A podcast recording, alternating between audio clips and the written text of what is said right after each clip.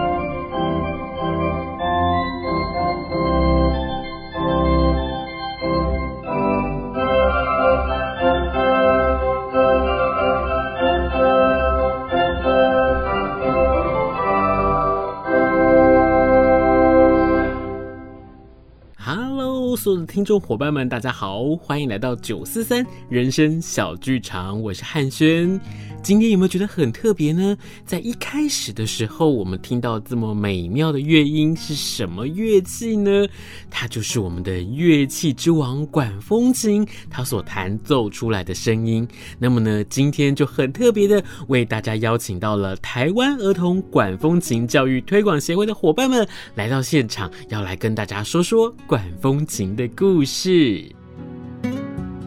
今天呢，我邀请到的是台湾儿童管风琴教育协会的三位伙伴。首先呢，我要邀请到的是我们的理事长蔡理事长。Hello，各位大朋友、小朋友好，人生小剧场的听众们，大家午安。是是，我们的蔡纯惠蔡理事长，以及呢，今天我们也邀请到的顾问丁顾问来到了现场。Hello，大家好，我是丁维新丁老师，很高兴今天来到汉轩的节目。是，还有另外一位呢，是我们的音乐总监，我们的朱。玉柔，Hello，所有听众朋友，大家好，我是玉柔。为什么有这个机会邀请到三位来到节目当中呢？因为呢，我们有非常精彩的活动要跟大家一起来分享。不过，在这个活动分享之前呢，我想我们还是要先带着我们所有的听众伙伴一起来认识一下什么是。乐器之王，我想在节目的一开始，我们是不是先请到我们的理事长来为我们介绍一下，我们是什么样的机会开始接触到琴、接触到音乐、接触到管风琴的呢？啊、在台湾的话，是真的有点可惜。台湾有管风琴的装置呢，大概是从国家音乐厅开始，啊、大概三十五年左右的历史。那其他呢，在台北的双联双联长老教会，在双联的啊 Manga，还有台湾长老教会 Manga 教会、城东教会，他们那个时候都在教会里面有一些小小的小小的管风琴的装置，啊，可是都是属于教。会里面的聚会崇拜在使用。那真正把管风琴推向我们的人群当中呢，就是自从国家音乐厅在三十五年之前装置了我们第一架德国巴洛克式的管风琴开始，才有这个管风琴的音乐出现，管风琴音乐家来到台湾，这个是我们台湾开始有管风琴的一个一个历史。可是，在学校里面呢，还没有有管风琴主修的机会啊，所以目前就是因为这个限制呢，所以管风琴到目前都还是非常非常的小众。所以这个就是我们的使命，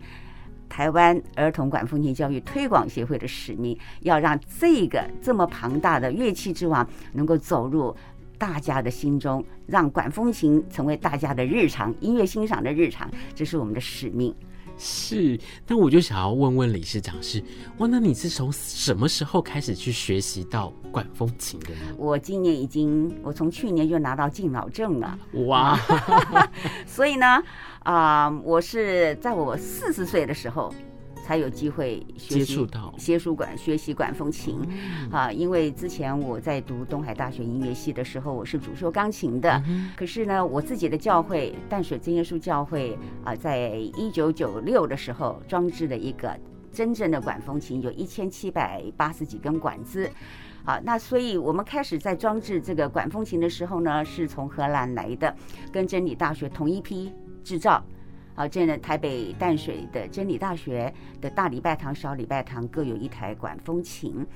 那因为教会的需要，教会这样装的管风琴，我一定要负责啊，来把它学好，将来才能够用这个乐器好好的来服侍。所以我就是从四十岁开始才开始接触管风琴的，一直到现在都努力不懈。是所有的听众伙伴们，你们有多幸运啊！今天的这个分享，其实我们就想要邀请我们的小朋友们，从小就可以开始来接触到管风琴，而且其实，在学习的这个过程当中，你不只是透过了老师在课堂当中来教，其实今天哦，我们要跟大家分享的活动里面，我们还会有很多不同的方式，带着大家一起来玩创意，而且大家一起来动手做。那么呢，我们是不是也可以请丁老师来介绍一下您自己，好不好？好，谢谢汉轩啊。我本身是学艺术教育的，那其实我的背景啊以博物馆教育为主，但是就是听到有教育这两个字，所以其实我的很多的工作跟我很多的一些分享都是跟教育有关。那其实艺术不分领域，不论是艺术教育或是音乐教育，那这几年。啊、有这样子很特别的一个缘分，啊、是透过我先生，他本身 Dr. Bailey，他本身就是一个管风琴家，然后有这样一个很特别的缘分，认识了蔡老师，那也得知蔡老师不只是从学琴的过程，对不对？从钢琴开始，然后到比较后期四十岁才开始，啊、呃，转身投入学习管风琴的这个乐器。然后到认识了 Dr. Bailey，那这个过程里面，他们彼此都有一个初衷，就是希望把管风琴这个乐器介绍给大家。那也因为有这样子一个缘分，我们引进了从荷兰 Lydia 女士她所推出来的一套课程，叫做 Ogo Kit。那这个课程呢，基本上是一台小琴。迷你版的小管风琴，它一般由一百三十三个 零件组装起来。那组装起来之后，它可以真正的来弹奏，非常有趣，而且它的就是很 magical，让你觉得说，哎，你动手把它组装起来之后，不是只是摆在旁边看哦，它还可以创造出一个非常美妙的音乐。那也是透过这样子一个小琴作为一个入门，然后可以让孩子可以接触到原来大管风琴的构造，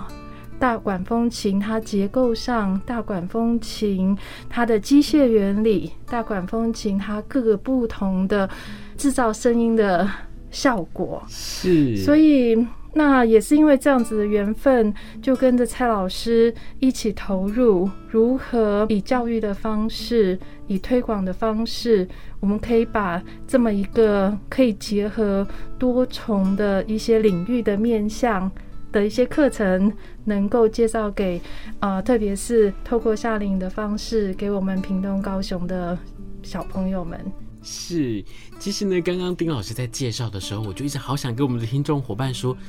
你在听到的过程当中，是不是好想要看到刚刚老师在介绍的这些东西是什么？可以到哪里去看呢？我们是不是可以上网去搜寻呢？我们可以到台湾儿童管风琴教育推广协会的网站上面，其实都可以找得到。那接下来我要再介绍另外一位是我们的音乐总监玉柔。之所以今天呢，我们会有这场访问，其实呢，我也很感谢玉柔，就是帮我邀请了两位老师来到我们节目当中，然后也包含玉柔也自己来到了现场，一起来跟我们分享，是不是也可以跟大家介绍一下？你在做些什么呢？其实，呃，我一直很喜欢教学，我一直很喜欢孩子。然后呢，所以我这二十几年来，其实都一直在小学教育，可能是带乐团、带乐队，然后呢，也有上小朋友的音乐课。但是呢，因为呃，十二十几年前是蔡老师的学生，那也因此有机会可以学习到。这个乐器之王管风琴，那我们台湾一般的音乐教育一定都是学钢琴开始，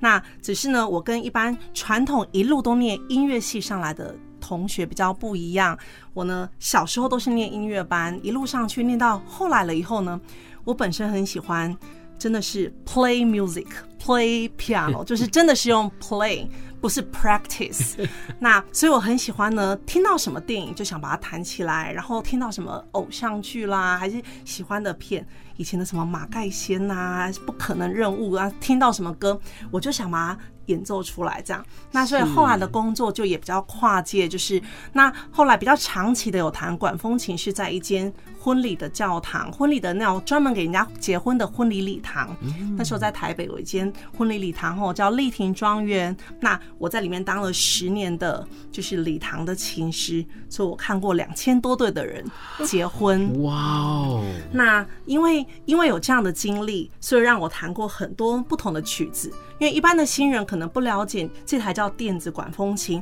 他们只是想要那种隆重，吼感觉像周杰伦带着他的老婆昆凌在欧洲。教堂出来的那种效果这样子，但是呢，他们给的音乐都是一个 MP3 档案哦，没有谱的。好，或是我曾经有被要求过，就是哦，我要那个《阿甘正传》前面叶子飘落下来那一段，我要冰箱进场，没有谱哦，就是要把它弹出来。所以因为有这样的一些比较特别的经历，所以就会让我在可能即兴或是可以临时跟小朋友。马上就要配伴奏，可以比较灵活一点。是。那所以我的学习的学琴、学音乐的历程一直非常的开心，因为我可以做一些我自己想做的事。那我也一路都是从国小到大学都是合唱团的伴奏。那长期你自己弹琴是弹自己开心，可是当你要帮人家伴奏，是你要配合大家。对。那所以这是我的学习经历。是是哇，这所以呢，今天我们邀请到了老师的老师也来到了现场，这个感觉真的是非常非常的棒哎，因为我觉得能够跟我的老师一起来合作的话，那是一件多么开心的事情，因为我觉得那是老师他在教学上面，或者是在我们一路成长的过程当中，不管是教导，不管是陪伴，那一直到现在能够一起在做不同的推广的工作的时候，他更是另外一种不同的。肯定，给了彼此不同的肯定，所以在接下来我就想要赶快来请我们的理事长来为我们介绍一下这个协会，好不好？台湾儿童管风琴教育推广协会呢，是在二零一九年的时候。啊，透过 Dr. Bailey 还有丁维新老师的引荐，好，我们因为志同道合，哎，觉得哎，这个是一个非常好的啊，开发儿童管风琴教育的一个非常好的契机。那我会跟 Dr. Bailey 跟丁老师见面，其实也是一段奇妙姻缘啊，所以我到现在都一直觉得这个是主耶稣给我们的奇妙恩典。所以每次很多人都问我说：“为什么你这么样的积极的推动 Ogo Kiss 呢？”我说：“因为这是主耶稣交付给我的责任，我要做好。”啊，就是啊，在二零一八年的五月二十七号啊那天呢，啊，Dr. Bailey 跟丁老师来到我们的淡水真耶稣教会。那我们的教会通常是安息日做礼拜的，礼拜天都是没有活动，可是那天有个婚礼。啊，那天刚好有个婚礼，那 Dr. Bailey 因为他自己是管风琴家嘛，所以他习惯在周日做礼拜，而且他都专门挑在台湾有管风琴的教会来做礼拜，啊，所以丁伟新老师住在淡水。所以他就很自然的来到我们淡水真耶稣教会，他做过功课的，他知道我们有一个管风琴，所以他就来到我们教会的时候，就跟我们的啊接待说，他今天要来做礼拜。我们接待说今天没有没有礼拜哦，然后他接着说，可是我要听管风琴，我要来听管风琴，就接待就把他带到我的旁边，就是整个姻缘就这样子开始了。所以我就说，这一切的一切，这这一切的发展。这真的是神的意念超过我们的意念，啊，所以我跟他就是这样子认识的。那后来呢，啊，他就留在台湾的时间，啊，他就常常到我的教会来弹管风琴，啊，那时候我们都有非常好的沟通，那就就渐渐的讲到 Ogo Kids 这一块，是，他就跟慢慢跟我解释 Ogo Kids 的理念，你要让一个时光无法逆转的百年千年的乐器。管风琴已经是两千三百年的历史了。刚刚主持人有提到钢琴，钢琴的形象就是照着管风琴来做的。好，所以难怪管风琴是乐器之王。除了它是世界上体积最大的乐器，音声音最大的乐器啊，还有最贵的乐器之外，啊，所有的乐器都是根据管风琴的形象而制造的。好，所以这个。莫扎特才会说管风琴真的是乐器之王。是，可是就像刚刚主持人所讲的，不论是国家音乐厅也好，卫文也好，都都是每个厅院的镇馆之宝，大家都非常非常非常的保护。所以你就是只能远观啊，不能近看。可是 Ogo Kids 呢，就是把一百三十三个的零件装在两个行李箱，拖着走进人群，走进小朋友。然后走进小朋友的心中，你让小朋友喜欢了啊，了解了，他就会支持这个乐器。这样子，管风琴百年的历史传承才会一直生生不息。所以，这个就是 Ogo Kids 的理念。你不让小朋友接触，不让小朋友认识，他怎么去喜欢它呀？啊，他就是哦，那个就是一个装置艺术，就像刚刚朱老师所讲的，他跟他没有感情的。是。所以，透过 Ogo Kids 从做的时候，他了解，他了解管风琴的构造跟基础知识，这样这样，就渐渐的从做中学当中呢，他们得到一个非常好的人格的教育。除了刚刚讲的，我们除了说做的非常精准，工艺、数学、呃科技之外呢，Ogo Kids 是个团队活动，我们集体合作来把这个管风琴组合起来，这个互相帮补，互相支持。也是我们需要学习的一个小朋友的在团体里面的一个态度，所以还有他的创意啊，他给小朋友制造出来的惊奇，我相信都是小孩子在成长过程中难以忘怀的一个美好的经历。所以我说这个太值得了，所以我们就 OK。他五月跟我介绍，我大概四个月后我就情就来了，我就马上下定。哇哦！所以目前。所以我一开始就买两台琴，那后来呢，因为我们啊需要做的服饰越来越多，哈，开始有点不足了，哈，因为像今年我们会进入十九所校园，哈，所以我们需要很多琴的支持，所以后来我们的会友又奉献了两台，所以现在 Ogo Kids Taiwan 是全世界的 International Group，我们是个国际公益组织，我们是唯一的一个国家有四台。Ogo Kids 小管风琴的一个单位，好幸福哦！啊，所以那我们愿意这样一直一直的准备，我们就是希望说，我们就带着这两个箱子，台湾走透透，这样子你播下来的种子哪一天发芽你不知道，嗯，可是那个小朋友一个惊喜，一个期待。一个教育陪伴他成长，所以我觉得这个工作太值得了，我愿意付出。教育本来就是投资嘛，你我们常常说要给小孩子最好的教育，最好的教育是什么呢？啊，所以就是你让他们接触到最好的工艺，嗯，好，就跟你为什么小提琴要学斯瓦迪亚琴，他们听到的音响是不一样的，给你的听觉的触感。触感什么都不一样，是为什么我们钢琴要弹到斯坦韦，弹到法兹尤里？嗯，好，我们这个小管风琴有八种不同的木材，因为木材有不同的材质、不同的色泽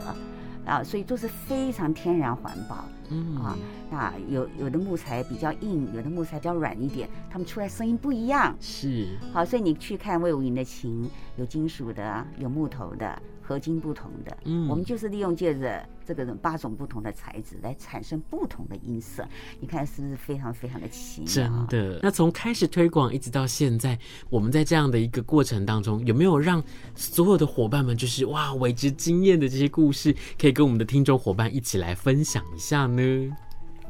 好，呃，首先呢，我想要分享的是，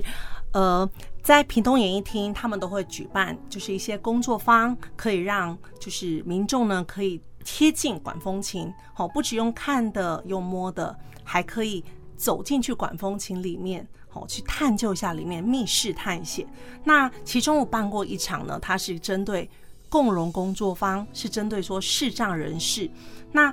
呃，其实从历史到现在呢，有很多管风琴都是盲人。音乐之父巴赫还有韩德尔，他晚年呢都有视力的问题。盲人后，他们的感官其实更敏锐，尤其是听觉的部分。那一般的一般的人非常难得有机会可以上台去触摸到乐器。那眼睛看不到，你要让他的其他五感有机会能够体会，我们就让他用摸得到、摸得到的感觉。那其实这么多管风琴师，他们因为有这样的状况，所以我们也顺便可以用他的成长心路历程来分享他们的音乐人生。那这也是给视障朋友一个增加信心的方式。那文化部呢，一直在推动文化平权，哦，这件事情每个厅院，然后每个很多艺文人士，大家都在努力着。那曾经有一次活动结束后，有一位自闭症跟妥瑞氏症的妈妈跟我分享。他们的孩子因为状况比较特殊，所以呢，他们从小就从小朋友小时候就很惧怕带他们进到这种庭院或是一些比较安静的场所，因为生怕小孩子的一些表现会让自己很难堪，或是影响到别人了吼，觉得很不好意思。但是那次的活动让孩子可以在在台前，然后去组装，然后弹奏，然后跟着。看到这么近距离看到他们平常只可远观不可亵玩焉的乐器，真的口罩都遮掩不住他们的笑容。那那次我也非常非常感动，因为看到的是最单纯最美好的微笑。那另外就是像夏令营的活动，有新主的妈妈连续三年都报名了这个行程。哇哦！因为她说太值得了，虽然全家就要一起哦搬来附近。住个小旅馆，然后每天妈妈白天追剧，好，小孩子去里面 参加活动。那小孩为什么那么想参加？因为他说我平常学钢琴，在家里自己弹或者自己摸，在那个地方有很多人一起陪他，可以一起唱歌，一起玩很多活动。然后呢，大家一起努力练习的东西，又一起可以在音乐厅的舞台上呈现。所以对孩子来讲，无形中也建立了很好的自信跟成就感。那这个绝对是一辈子非常非常好的回忆。是透过了台湾儿童管风琴教育推广协会，我们做到了好多不可能的任务，我们也做到了很多很奇迹似的事情。所以，我想在现在赶快赶快来邀请我们所有的听众伙伴，赶快耳朵打开来来收听一下。接下来我们要跟大家分享的是我们在近期我们要推的活动，这个活动真的是非常的精彩，非常的值得我们的大朋友小朋友一起来参与。那这个活动是什么呢？好，首先距离。我们播出最靠近的一天，可以有一个亲子的音乐会，很适合爸爸妈妈带小朋友一起聆听的，是四月九号在屏东演艺厅的动物狂欢节。嗯，这次的活动呢，我们是有管风琴的演奏，可是搭配视觉设计，专业的老师做整个舞台的视觉设计以外呢，我们还请了一位舞者。可以跟管风琴的音乐，诶，动物狂欢节，什么动物出来了？是一起跳舞这样。嗯，然后另外还有就是管风琴是一个四手联弹的演奏，所以有两位管风琴老师会跟我们一起演奏。再来呢，我们有三场的工作坊，呃，四月三十号是成人的工作坊，但是不好意思，已经额满了。哎呀，真的是可惜。嗯，再一个重点的活动呢，就是在七月份。七月十三到七月十六号，我们有几个全国第一的管风琴儿童夏令营。第一个第一呢，是场地第一，让一百个小朋友在里面奔驰，所以他们要有休息室可以吃东西，他们要有团练室，不同的团练室给合唱、给乐团、给小管风琴练习，还要做做手作，所以我们等于是把庭院都包了起来，一楼到三楼全租。然后我们的师资呢，我们的协会都不惜重金聘请国内外非常专业的师资来规划活动，那所以包含戏剧的部分，嗯，包含合唱、乐团。我们全部都有，然后键盘组的小朋友，你平常学钢琴，你在这个营队里面是可以弹奏管风琴哦，所以那又是个完全不一样的体验。那再来就是我们的曲目也都是原创的，我们在夏令营活动当中会有很多让小管风琴、大管风琴，或是跟乐团、跟合唱团合奏的曲目，那都是另外再请作曲家做编曲。所以是原创全新的曲目。那另外就是我们非常的贴心，呃，协会有一群希望能够一文后要在地生根，其实就是从小开始。那他们因为是我们的理事长呢，蔡理事长，因为他们是屏东人、南部人，那他们会希望，虽然因为工作的关系，现在可能居住在居住在北部了，但是希望把一些资源都挹注给南部的译文的环境。那希望可以把整个译文环境提升，这样子，这也是他们的非常大的使命跟他们想做的事情。是，那么呢，可能今天因为节目的关系，我们可能没有办法跟大家继续聊得太多。不过呢，最后我还是想要再问一下，就是说，如果我想要知道更多更多跟我们这个协会有关系的这些资讯啊，又是活动，我可以用什么样的方式来搜寻？好，因为我觉得我们这个团体才刚刚出道。大概三四年的时间，然后又带动的是管风琴的一个教育推广，可能对很多人来讲都非常的陌生，所以我很鼓励大家开始关注我们的脸书的网页，因为我们每一周每一段时间都会推文，有介绍管风琴的音乐、管风琴的音乐家、管风琴，不论是在台湾、在世界各地，还包含音乐会，同时我们的官方网站。也会不定期的推出工作坊，以及任何的教育训练的活动。那当然最重要的就是我们的夏令营。所以，嗯，要让大家认识管风琴、管风琴音乐，真的先大家开始关注我们、认识我们，然后从我们的网站知道我们的努力，然后也希望能够透过这个机会。认识大家，就像在未来几个月，我们有安排音乐飘香，我们会带着我们的小琴进到二十几个小学，把这个管风琴介绍给小朋友们。我们也在屏东举办不同系列的工作坊、夏令营，所以希望大家不断的关注我们，不断的支持我们，然后。跟着我们一起来认识管风琴这个美妙的乐器。最后，有没有什么地方是我们今天在聊的时候，我们不小心忘记要告诉大家？我们可以赶快趁着我们最后这段时间，我们赶快来跟我们的听众伙伴一起来分享，好不好？对，刚刚讲到我们四月份的活动，还有一个四月十六号又是一个盲人的工作坊。好，所以要是高雄地区有盲人朋友有兴趣的话。啊、呃，那这个屏东演艺厅也是一个社会责任，都是免费的。好，另外呢，我们的夏令营一样，每一年都准备了十个名额给弱势团体。嗯，而且我们的工作坊啊、呃，不只有在屏东演艺厅，我们还特别有一个天使心的团契，在照顾这群更生人的孩子。还有我们去博大尼之家，还有同济会的儿童团体。嗯所以我们不止照顾。快乐的孩子，我们也照顾弱势的儿童，所以大家有需要的话都可以跟我们联络，我们都非常非常乐意啊提供这些资源给弱势团体。非常谢谢三位来到我们的节目当中，跟我们所有的伙伴一起来分享，谢谢你们，谢谢，谢谢。我们是九四三人生小剧场，希望大家喜欢今天的节目，我们下周见。